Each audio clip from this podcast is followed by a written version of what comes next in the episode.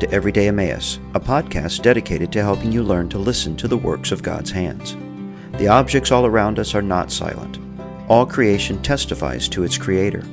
As we develop the habit of faithful observation, we will hear echoes in the world around us of the same testimony we find in the pages of Scripture. Each episode will explore one facet of God's amazing creation in an attempt to hear what it declares. Join me now as we ponder the works of His hands.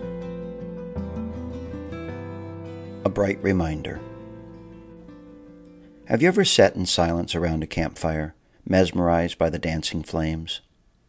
No one ever notices exactly when the quietness ensues, but the talking and laughter cease, and the only motion is the fire, the only sound the one its tongues produce. Suddenly you notice, as if waking from a dream, all the other glowing faces gazing just like you. What is it about fire that elicits such wordless wonder? For one thing, its constant variations must be information overload to our brains. We understand instinctively that if we snapped a million pictures of the fire, no two shots would be the same. But I think there's something deeper to the attraction. I'm convinced that fire is a bright reminder of our God and what's to come. Allow me to explain. Fire declares our God like nothing else on earth. Of all the elements around us, fire is most closely associated with our triune God. Not surprisingly, it's yet another trinity in action. Earthly fire cannot exist without three things oxygen, fuel, and heat. When you see a flame, it is the combination of at least these three you see. But think of all the other fiery likenesses used for him throughout the Scriptures, too. A burning torch to Abram, a burning bush to Moses, a pillar of fire to light the night for wandering Israel, the flickering tongues upon his followers' heads at Pentecost. In fact, certain verses just come right out and say it. Our God is a consuming fire. Hebrews 12:29. Why does he choose this as his most common metaphor? Here are some possibilities. Fire has a distinctly different direction.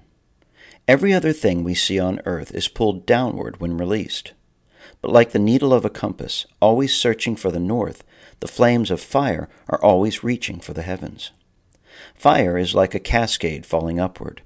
While it may feed upon the things below, its heart is up above.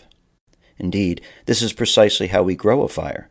We lay combustible barriers between it and the sky above it, and watch it run along the bottom, aching for an upward path. And when it finds the trails are insufficient to its yearnings, it bores a hole through whatever blocks its way. Fire reminds us that the things above are worth pursuing. Fire is insatiable. We only control the girth of the candle's placid flame by the stringent diet of the wick. Let that tiny flicker dine upon a larger feast, and just as Proverbs says, it will never cry enough. Proverbs 30:16. Hardly a year goes by without some headline of another wildfire spread. And those fires never die through lack of hunger, but only when deprived of food. Earthly fire only lives as it devours. Though the Bible teaches that our God consumes as well, he doesn't do it to exist or satisfy some hunger in himself. When Moses came upon the burning bush, what arrested his attention was not the fire, but that the bush was not consumed. If we were to come upon a tree burning in the forest, we would probably think nothing of it. Perhaps a strike of lightning or a careless camper's ember had left the hungry blaze.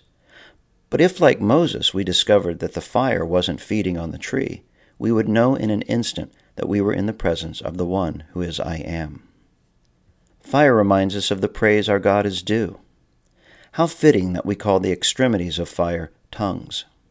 As on the day of Pentecost, when myriad languages glorified our God, so fire always lifts its tongues towards heaven in a ceaseless call to praise.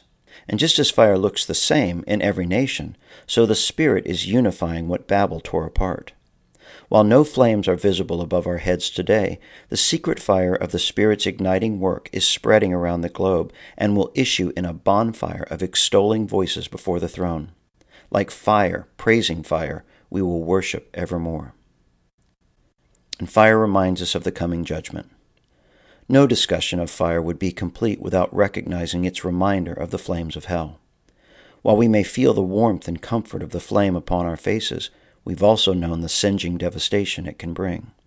The simplicity of fire means that all the things that make it good are just the things that would destroy us if we got too close. And burning is what happens when eternity is near. One can hardly say the word hell without the images of fire and brimstone filling the imagination.